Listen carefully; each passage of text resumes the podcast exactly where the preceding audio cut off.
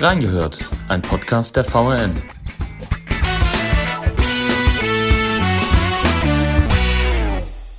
Fast vier Jahre ist es her, dass Walter Lübcke kaltblütig ermordet wurde. Ein Untersuchungsausschuss überprüfte seit 2021 mögliches Behördenversagen vor der Tat. Doch wie ist das eigentlich abgelaufen und welche Konsequenzen werden daraus gezogen? Wir haben reingehört. Herzlich willkommen zu einer neuen Folge unseres Podcasts Reingehört. Heute möchte ich mit dem zentralen Reporter des Wiesbadener Kurier, Sascha Kircher, über das Ende des Untersuchungsausschusses zum Mordfall Walter Lübcke sprechen. Erstmal würde ich dich gerne begrüßen. Hi Sascha. Hi, grüß dich Johannes. Schön, dass du da bist. Ich würde jetzt gerne erst einmal in Erinnerung rufen, worum es denn eigentlich genau geht, weil das ja doch schon äh, eine gewisse Zeit zurückliegt. Am 1. Juni 2019 wurde der Kasseler Regierungspräsident Walter Lübcke, ein CDU-Mann, ja auf der Terrasse seines Hauses erschossen. Das ging ja dann relativ schnell auch durch die Medien. Am 15. Juni 2019, also nur etwa zwei Wochen später, nahm die Polizei dann den hessischen Rechtsextremisten Stefan Ernst als Hauptverdächtigen fest. Etwa ein Jahr später, ein bisschen weniger als ein Jahr später, erhob dann äh, der Generalbundesanwalt die Anklage gegen Stefan Ernst wegen Mordes an Walter Lübcke. Seit dem 16. Juni 2020 lief der Prozess dann am Oberlandesgericht in Frankfurt gegen Ernst und seinen Helfer und Waffenbeschaffer Markus H. Äh, und am 28. Juni 2021 wurde dann schließlich das Urteil gesprochen. Lebenslang mit Feststellung der besonderen Schwere der Schuld für Stefan Ernst, anderthalb Jahre Bewährung für Markus H. wegen illegalen Waffenbesitzes. Wir wollen heute den Fokus allerdings etwas auf den Untersuchungsausschuss zum Mordfall an Walter Lübcke legen. Der Untersuchungsausschuss ist ein äh, Kontrollinstrument äh, des Parlaments, das äh, Missstände im öffentlichen Leben oder Fehlverhalten von Personen beispielsweise Abgeordnete oder Regierungsmitglieder oder auch Beamte aufklären soll. Es müssen mindestens 25 Prozent der Abgeordneten erzwingen, dass ein Untersuchungsausschuss überhaupt eingesetzt wird.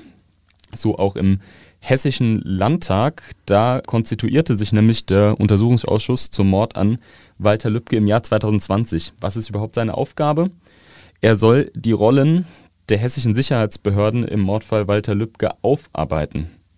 Da werden wir jetzt auch gleich mal den Fokus drauf legen. Sein Vorsitzender ist übrigens der CDU-Abgeordnete Christian Heinz, ein Parteifreund von Walter Lübcke, beziehungsweise ein ehemaliger Parteifreund. Ich würde jetzt mal mit der ersten Frage an dich, Sascha, einsteigen. Mhm. Der Untersuchungsausschuss, äh, die letzte Sitzung, liegt jetzt schon eine gewisse Zeit zurück. Wir sind jetzt gerade in so einer Art Blaupause zwischen der letzten Sitzung des Untersuchungsausschusses, wo wir vielleicht jetzt auch gleich mal ein kleines Fazit ziehen können, und der ersten Bewertung, die dann so am 25. April etwa eintreffen soll. Wie war denn dein Eindruck von der letzten Sitzung jetzt des Untersuchungsausschusses? Da hat ja unter anderem der Innenminister Peter Beuth gesprochen und auch der ehemalige Ministerpräsident Volker Bouffier. Da wurden ja unter anderem Fehler eingestanden. Wie hast du das erlebt? Ja, wie du richtig sagst, die, die, der Untersuchungsausschuss ist jetzt quasi in so einer Pause, ähm, macht auch keine öffentlichen Sitzungen. Weiter geht es am 25. April. Dann wird erstmals über das Thema Abschlussbericht beraten. Da gibt es wahrscheinlich auch irgendwie ein Hauen und ein Stechen, weil wir dürfen wir nicht vergessen, wir sind in einem Landtagswahljahr und da wird wahrscheinlich jede Partei oder jede Fraktion zu einer anderen Bewertung halt kommen. Das hat man in den Sitzungen auch schon erlebt. Ähm, die letzten beiden Sitzungen waren sozusagen so aus journalistischer Sicht ein bisschen Highlights auch, weil da äh, einmal ähm, Boris Rhein, äh, der ehemalige Innenminister und heutige Ministerpräsident, zu Besuch war und zum Schluss jetzt eben der ehemalige auch Innenminister und Ministerpräsident Volker Bouffier und der amtierende Innenminister ähm, Peter Beuth. Ähm, du hast schon gesagt, Fehler und, und Versäumnisse hat äh, Peter Beuth eingestanden. Die sind auch relativ offensichtlich. Also es gab halt irgendwie viele Dinge beim Verfassungsschutz, die irgendwie nicht richtig gelaufen sind. Und die zentrale Frage, um das schon mal vorwegzunehmen, äh, ist ja immer, hätte der Mord verhindert werden können. Das ist eigentlich auch ja, das Kernanliegen des, des Untersuchungsausschusses, zu gucken, welche Versäumnisse sind gemacht worden. Haben die dazu geführt, dass sozusagen äh, ja, Stefan Ernst die Möglichkeit hatte, diesen Mord auszuführen? Und da wird auch die Regierung äh, zu einem anderen Fazit kommen als die Opposition, das ist vollkommen klar. Ja, Peter Beuth hat gesagt, dass mehrere, mehrere Fehler und Versäumnisse beim Verfassungsschutz gemacht worden sind.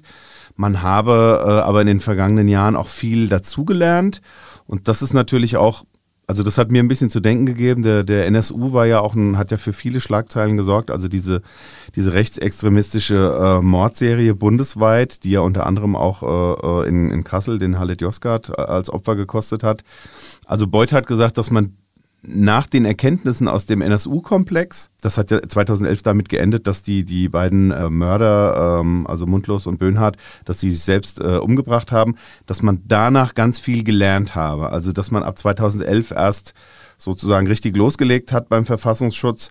Was er auch gesagt hat, ist, dass man halt durch den Mordfall Walter Lübcke acht Jahre später dann äh, nach der Enttarnung des NSU auch nochmal viele Dinge und Schwachstellen äh, gefunden hat und dann nochmal äh, äh, an Optimierung arbeitet. Man könnte es jetzt, wenn man bös wäre, zusammenfassen, es muss immer erst irgendwie was passieren, dass, äh, dass die äh, Ermittlungsbehörden oder halt auch äh, Sicherheitsbehörden wie der Verfassungsschutz ihre Lehren daraus ziehen. Und dass halt Fehler passiert sind beim Verfassungsschutz, das steht außer Frage. Äh, also man hatte den Stefan Ernst gar nicht mehr äh, im Blickfeld, obwohl der schon mit, mit als Teenager hat der schon hier bei uns im, im Untertaunus äh, die ersten äh, äh, und zwar schwerwiegenden Straftaten auch aus seiner Gesinnung heraus äh, ähm, begangen. Ähm, der war zwar zwischendurch abgekühlt, aber ich glaube, von seiner Gesinnung hat der nie abgesehen. Also ja, Fehler sind passiert. Die hat der Innenminister auch äh, eingeräumt, hat aber gesagt, wir arbeiten dran, den Verfassungsschutz immer besser aufzustellen. Also man hat Lehren gezogen und will besser werden weiterhin. Der Untersuchungsausschuss hatte ja an sehr großen Umfang von 38 Sitzungen, 48 Zeugen wurden geladen, sieben Experten. Ja. Ähm, wer hatte denn damals eigentlich so die Initiative dazu? Man hat immer sehr viel gelesen von äh, der Linksfraktion, die auch viele Pressemitteilungen rausgegeben haben zu den aktuellen, ähm, zu der aktuellen Lage. Ähm, wie würdest du das beschreiben? Ja, natürlich ist die Opposition bei sowas äh, eher treibende Kraft, wenn es darum geht, jetzt mal ganz, ganz salopp gesagt, weil es ist halt ein ernstes Thema, der Regierung quasi ja, irgendwie eins reinzuwürgen oder zu sagen, ihr seid in der Verantwortung, gerade der CDU-Innenminister ähm, äh, für Polizei und Verfassungsschutz.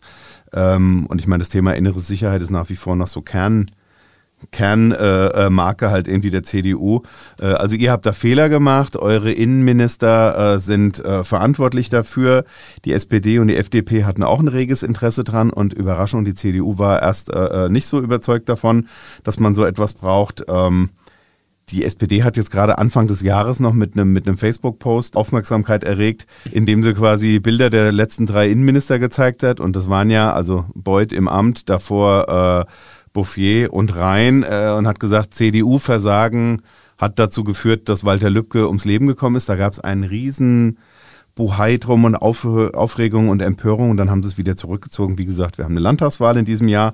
Da versucht jeder so ein bisschen seinen Saft auch daraus zu ziehen und das ist manchmal in den Sitzungen auch echt nervig, weil dann halt auch ja schon halt irgendwie sieht, wer welche Parteifarbe, man sieht, wer, wer welche Parteifarbe hat und als Beobachter möchte man ja eigentlich, ey, bestmögliche Aufklärung, was ist da passiert und das muss man jetzt der FDP zugute halten. Äh, sie betont immer, ihr Interesse ist zu gucken, wie kann man es besser machen, wie kann man sowas künftig verhindern und nicht jetzt einfach das, das reine Blaming. Dann vielleicht mal äh, etwas persönlich an dich gefragt. Du hast ja viele äh, Sitzungen des Ausschusses auch besucht. Einige, ja, aber Einige. ich meine bei 38, du kannst nicht, du kannst nicht immer hingehen, ja das ist klar. Ja, da kommt natürlich auch noch das normale Tagesgeschäft dazu. Aber vielleicht an dich persönlich gefragt, der Täter Stefan Ernst, ähm, den hast du ja im Ausschuss erlebt, ähm, kaltblütiger Mörder. Wie hast du ihn erlebt? Wie, was hat er für dich, äh, was hat er für dich einen Eindruck, äh, einen Eindruck auf dich gemacht? Ja, das war tatsächlich also man wählt ja irgendwie die Termine, wo man hingeht, schon aus nach den Zeugen, die da vor Ort äh, geladen sind oder nach den Beweisthemen, dass du halt denkst einfach, okay, da könnte ich heute hingehen, da kommt vielleicht was bei raus oder da ist ein Täter wie, äh, da ist ein, um Gottes Willen, da ist ein Zeuge wie ein amtierender Minister. Ähm, das ist ja spannend, was wird er sagen? Um den Auftritt von Stefan Ernst gab es vorher auch ein Riesengerangel. Im letzten November war das? Ja, genau, der kam im November. Also erst hieß es, kann man einen verurteilten Mörder irgendwie als Zeugen einladen? Ich meine, der hat vor Gericht gestanden. Da ist er verurteilt worden. Ähm, das, äh, der Bundesgerichtshof hat sein, sein Urteil im vergangenen August auch noch bestätigt. Das heißt, der ist rechtskräftig verurteilt.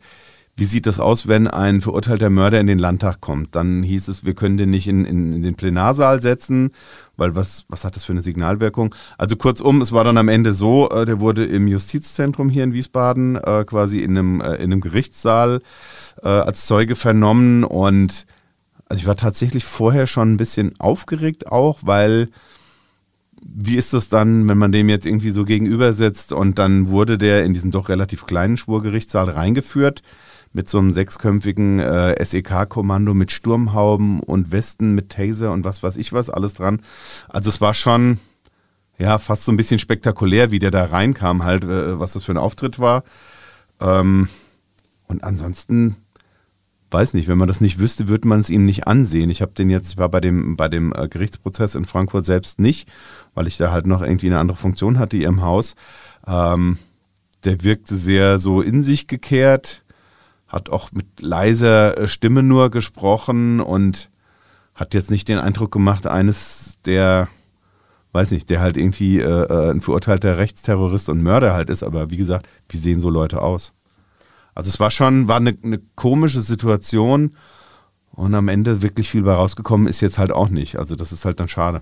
Aber gut, du sagst, du warst im eigentlichen Prozess äh, nicht dabei, aber hat man ihm vielleicht auch in der Ausschusssitzung so eine gewisse Reue angemerkt?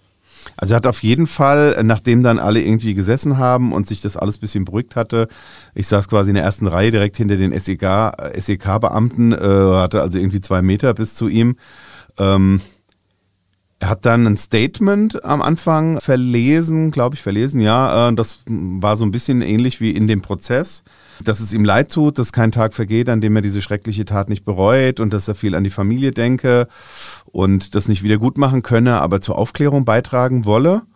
Ja, und dann kam halt irgendwie wenig zur Aufklärung. Also es war, um das mal kurz so schildert, ähm, es ging anfangs um die Frage, ähm, Darf er denn überhaupt zu dem Beweisthema aussagen oder kann er sich damit selbst belasten? Sein Anwalt, der Mustafa Kaplan, der ihn auch im Prozess vertreten hat, hat gesagt, ja, eigentlich äh, äh, Aussageverweigerungsrecht, ähm, weil er sich gegebenenfalls selbst belasten könnte. Und dann wurde erstmal die Sitzung unterbrochen und dann wurde ewig hin und her diskutiert. Ich glaube, eine Stunde oder was haben wir dann draußen gestanden.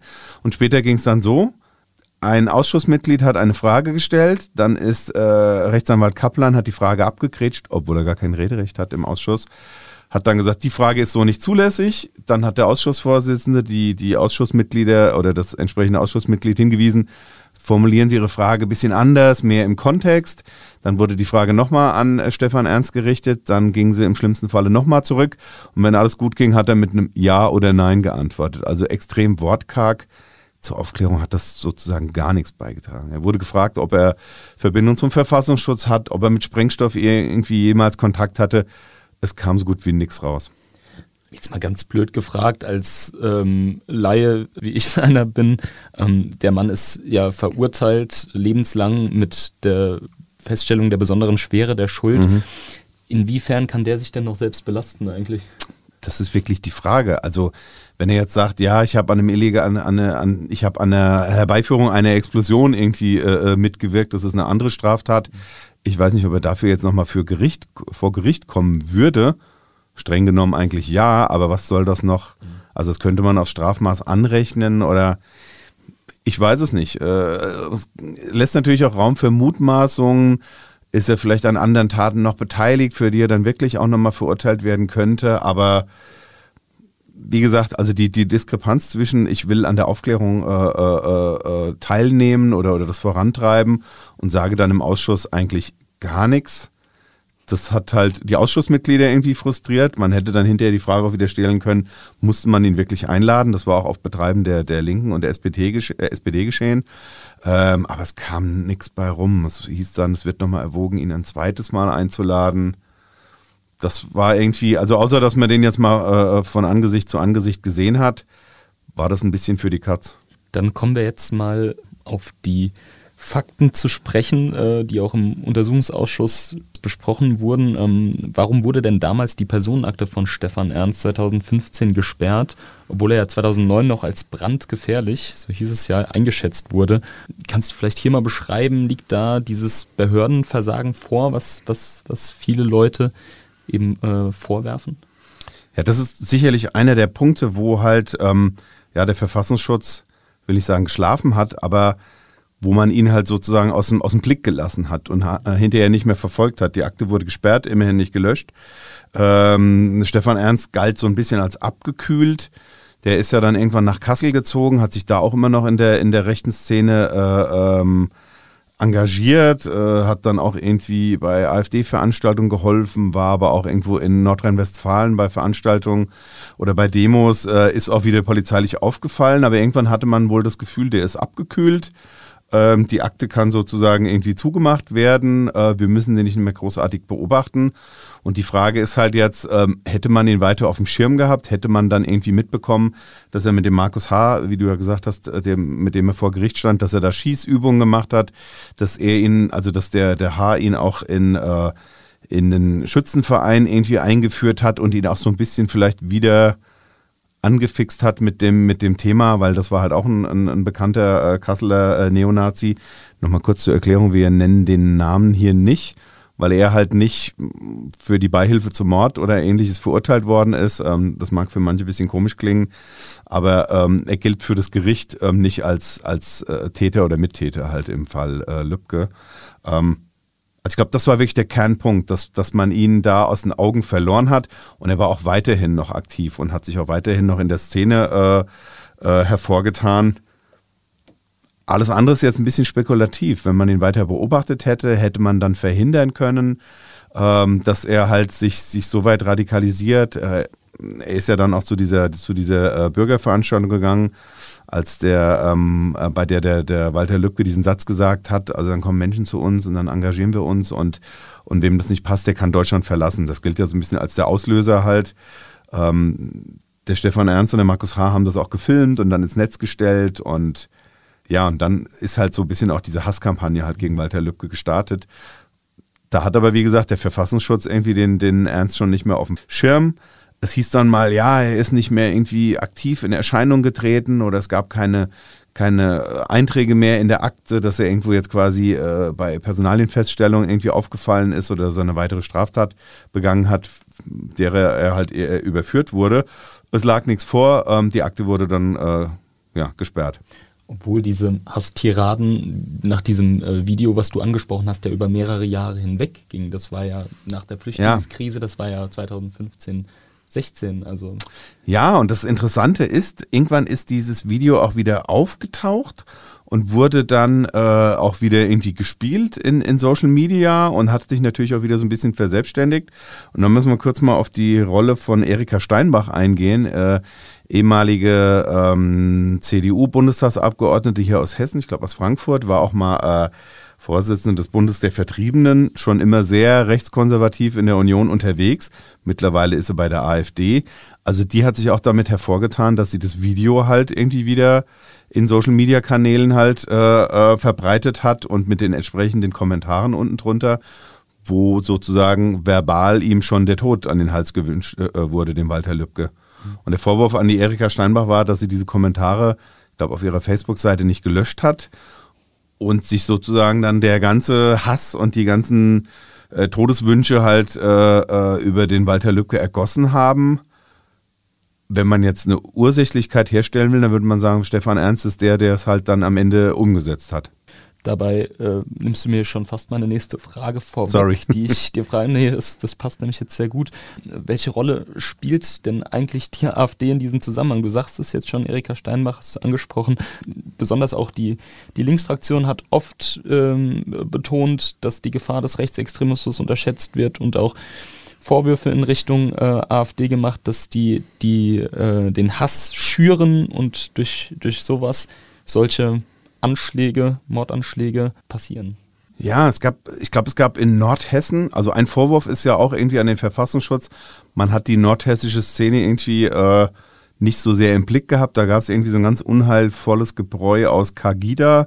Das ist sozusagen der Kasseler Ableger von, von Pegida gewesen. Ich würde sagen, ideologisch irgendwo so zwischen, zwischen Rechtspopulismus, also AfD und Rechtsextremismus mit diesen Aufmärschen. Dann gab es da wirklich auch gewaltbereite und militante Neonazis, so wie den Markus H., der ja dann später äh, äh, den Stefan Ernst äh, kennengelernt hat. Beide haben sich auch für die AfD engagiert. Also es war so ein, so ein Gebräu aus von rechts außen bis halt zu militanten äh, Neonazis, dass man aber auch nicht so richtig erkannt hat. Also da gab es dann auch Demonstrationen irgendwie im Zuge der Flüchtlingskrisen, hat man dann bei Polizei und Verfassungsschutz irgendwie wohl den Eindruck gehabt, das ist irgendwie eher so eine bürgerliche Veranstaltung und wir gucken da nur ein bisschen zu, dass da Querverbindungen bis nach, weiß ich, Nordrhein-Westfalen halt auch bestanden haben, weil die natürlich auch alle untereinander vernetzt sind. Das ist vollkommen fraglos. Im Landtag ist es ja jetzt kurios, äh, da sitzt ja die AfD natürlich auch als Fraktion und ist dann auch im, im, äh, im Untersuchungsausschuss Ausschuss mit vertreten und ähm, stellt da relativ normale Fragen auch, äh, verwahrt sich dann auch dagegen, wenn die Linksfraktion zu sehr in Richtung AfD fragt. Ähm, das ist halt wieder dann dieses parteipolitische Schauspiel da immer, aber sagen wir es mal so, erweckt zumindest den Eindruck, als sei sie eben äh, genauso sehr äh, an der Aufklärung interessiert und, und, und distanziert sich natürlich von solchen Taten, äh, also ne, von solchen äh, rechtsterroristischen Morden in der, in der Sicht der Linksfraktion ist das wahrscheinlich die Umsetzung dessen, was rechte Parteien, rechtsradikale Parteien halt an, an Ideologie sozusagen äh, freisetzen und wie sie sich auch äußern. Ich meine, es gibt in der AfD Leute wie Björn Höcke, die äh, ähm, laut eines Gerichtsurteils irgendwie als Faschisten bezeichnet werden können. Äh, dann gibt es eine Nähe zu den Identitären, auch bei hessischen AfD-Leuten. Da sind womöglich die Übergänge irgendwie auch ein bisschen fließend dann dann vielleicht von der, von der AfD mal weg. Ähm, trotzdem bleibt ja immer noch so die Frage im Raum, ähm, das hat auch der, der Bruder des Mordopfers Christoph Lübcke in einem relativ... Der Sohn ist es. Der Sohn, der Sohn von Walter Lübcke, ja. Der Sohn von Walter Lübcke ähm, in einem relativ emotionalen ähm, Statement im, im Vorfeld der letzten Sitzung des Untersuchungsausschusses gesagt, dass, dass er dass er glaubt, dass auch noch manche, auch CDU-Politiker, auf dem rechten Auge noch immer, noch immer blind sind. Was hältst du denn von diesem Statement? Ja, der hat das ähm, im Februar in einem Interview mit T-Online, das ist, glaube ich, irgendwie ein paar Tage erschienen vor dieser letzten besagten Untersuchungsausschusssitzung mit, ähm, mit Peter Beuth und Volker Bouffier als Zeuge. Das wurde den beiden dann auch äh, sozusagen vorgelesen und vorgehalten wenn die Linksfraktion äh, äh, den CDU-Innenminister vorwirft, auf dem rechten Auge blind zu sein, dann gehört das so ein bisschen zur politischen Folklore.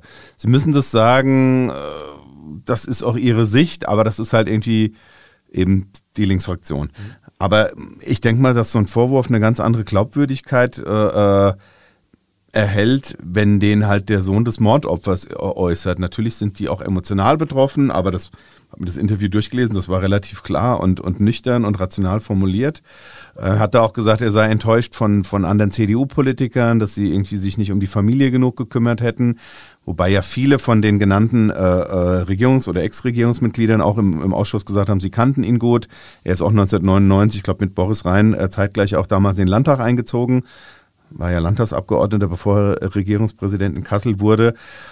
Und ich glaube, Peter Beuth hat auch gesagt, das tut weh. Also solche Vorwürfe, die sind dann schon ernst zu nehmen und das, das tut weh. Ähm, ja, ich weiß jetzt nicht, ob die Familie Lübcke irgendwie politisch irgendwie geprägt ist. Der Vater äh, äh war eben CDU-Mitglied.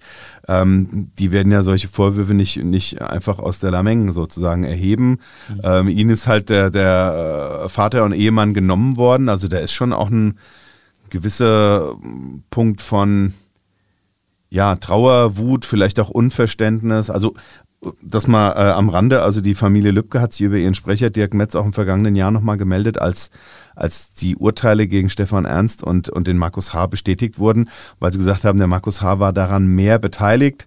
Es gibt verschiedene Versionen von Stefan Ernst, der ja drei verschiedene Varianten vor Gericht erzählt hat. Also, dass der quasi für diese Tat an sich nicht mit verurteilt wurde, das sei ein Fehler. Ähm, da habe das Gericht irgendwie etwas übersehen. Also, die sind da schon auch noch die melden sich zu Wort und, und sind daran noch interessiert, dass das, wenn jetzt auch nicht mehr juristisch, weil das ist ja vorbei, äh, halt irgendwie politisch auch aufgeklärt werden kann. Zur Aufklärung generell, das wahrscheinlich auch im Untersuchungsausschuss diskutiert wurde, inwiefern oder in welche Rolle spielt denn jetzt nochmal der, der Verfassungsschutz dabei? Du hast schon auch über die Themen äh, NSU ähm, gesprochen, wo es ja damals auch weniger gut geklappt hat, sage ich jetzt mal. Ist dieser Verfassungsschutz denn überhaupt noch zeitgemäß? Äh, wieder äh, Bezug auf die Linksfraktion, die ist der Meinung, den sollte man ganz abschaffen. Ähm, ist der reformbedürftig? Wie siehst du das? Also ganz bestimmt, abschaffen ist halt noch so eine, ja, das ist halt irgendwie eine parteipolitisch motivierte äh, Forderung. Interessanterweise gab es in diesen letzten beiden Untersuchungsausschusssitzungen auch einen Rückblick äh, der CDU-Minister oder Ex-Minister auf die Zeit vor ihrem Regierungsantritt, ja 1999, als Roland Koch mit der CDU quasi äh, übernommen hat. Da haben man einen desolaten und kaputtgesparten äh, Verfassungsschutz vorgefunden. Die Grünen hätten ihn damals auch abschaffen wollten, abschaffen wollen. Ähm, das sind halt irgendwie so ideologische Forderungen. Also den Verfassungsschutz abzuschaffen, ich weiß nicht, ich halte es für grob fahrlässig. Äh, in erster Linie hat er heute äh, vor allen Dingen mit Rechtsextremismus zu tun. Diese Erkenntnis hat sich zumindest auf der Tonspur irgendwie äh, bei allen Politikern irgendwie durchgesetzt, äh, dass Rechtsextremismus für uns die größte Bedrohung ist. Man denke nur an, an, die, äh, an das Terrorattentat von Hanau auch. Ähm, und halt eben die NSU-Mordserie. Also bei NSU ging wirklich katastrophal viel falsch. Am Anfang hat sich dann irgendwie die Bezeichnung Dönermorde irgendwie einge, eingeschlichen, weil man gedacht hat, naja, das sind alles irgendwie Migranten, da gibt es bestimmt irgendwie einen Zusammenhang oder womöglich irgendwie organisierte Kriminalität. Also da hat man irgendwie überhaupt gar nichts gesehen. Dann muss man noch sagen, bei dem Mord an Halit Yozgat war auch der der nach wie vor sehr dubiose äh, Verfassungsschutzmitarbeiter Andreas Temme irgendwie vor Ort, dessen Rolle nie richtig aufgeklärt wurde.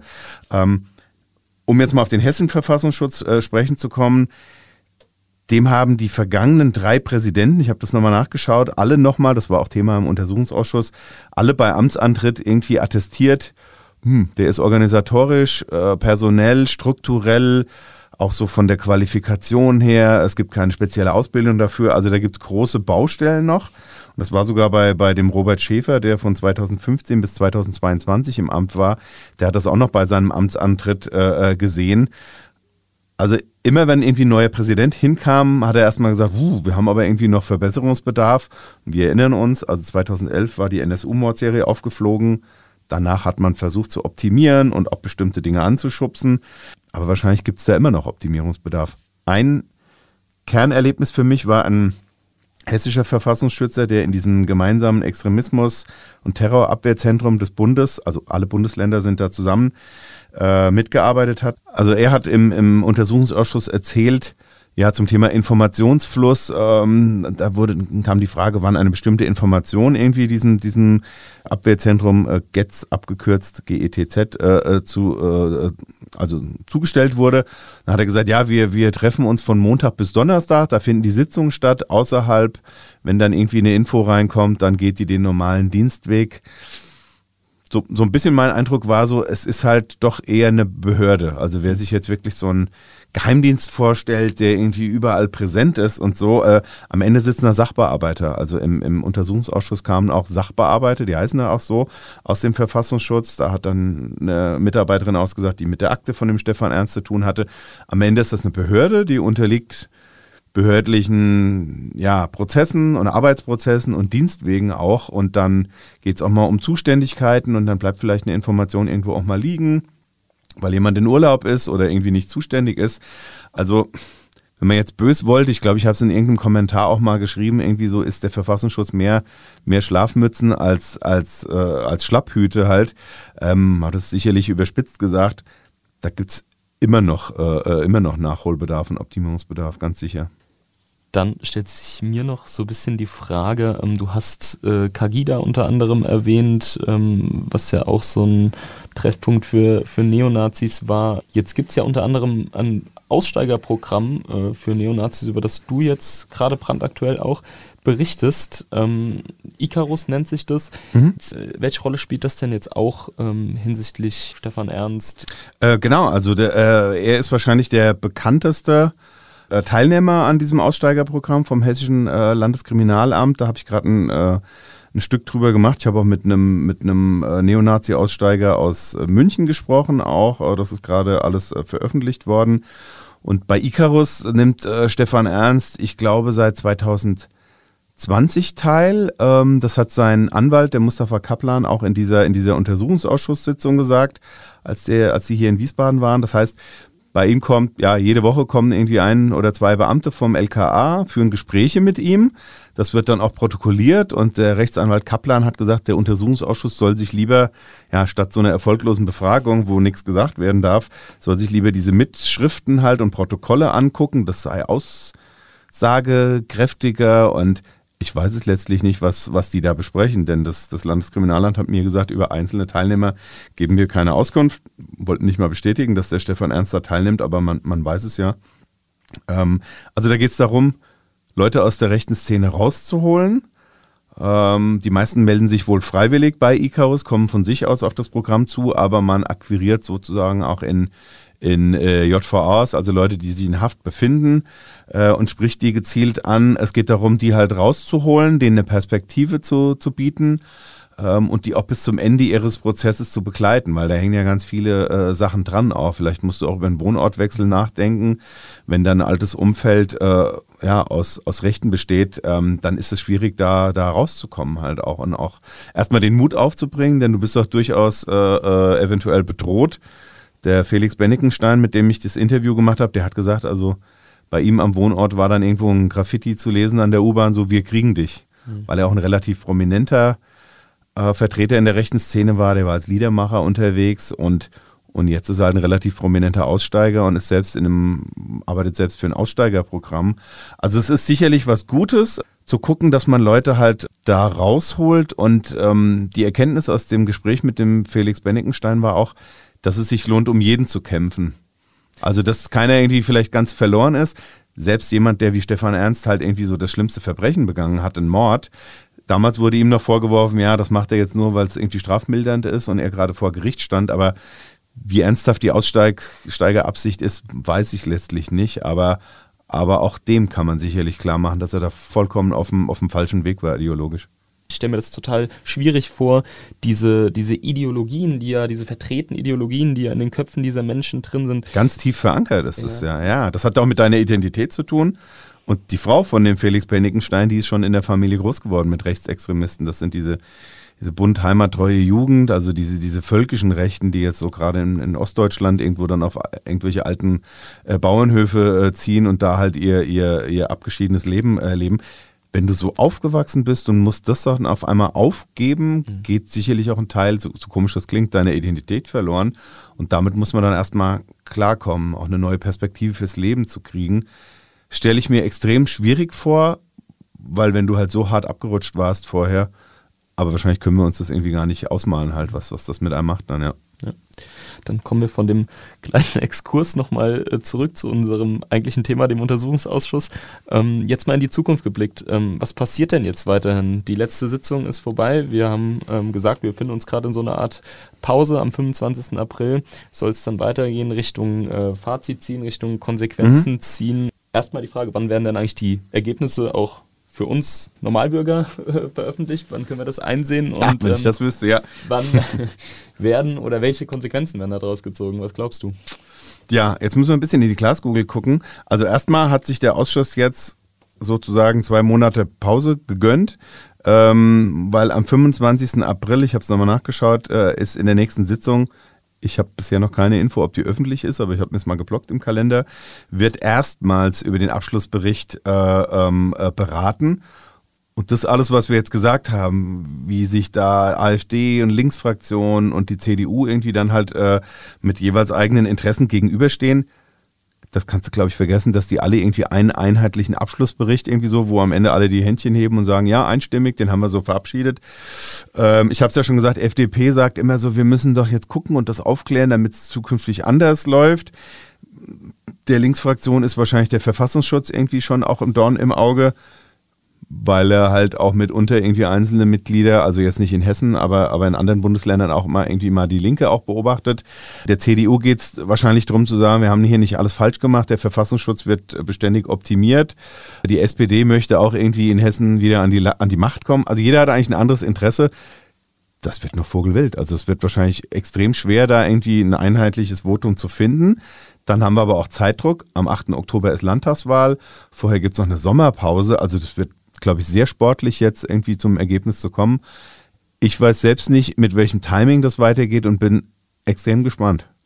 Und gleichzeitig ist ja noch kein weiterer Exkurs, aber man muss es dazu sagen, wir haben noch einen parallelen äh, Untersuchungsausschuss zu diesem Terrorattentat von Hanau. Der muss genauso abgeschlossen werden. Da gab es dieselben äh, äh, Raufereien und Reibereien in dem Untersuchungsausschuss. Also es wird noch ein sehr interessantes Frühjahr und vor allen Dingen auch ein sehr interessanter Sommer. Aber nichts Genaues weiß man nicht.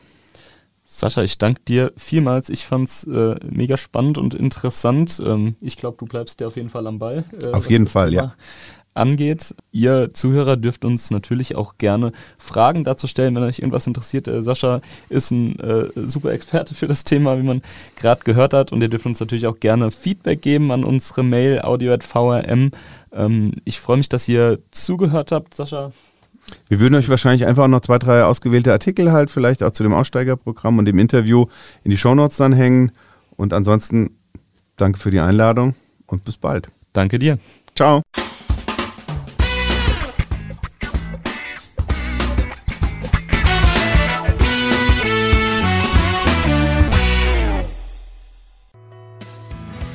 Modern, schnell und übersichtlich. Wir haben für euch unser Newsportal neu gestaltet. Spannende Geschichten, Livestreams, Videos, Podcasts oder Umfragen.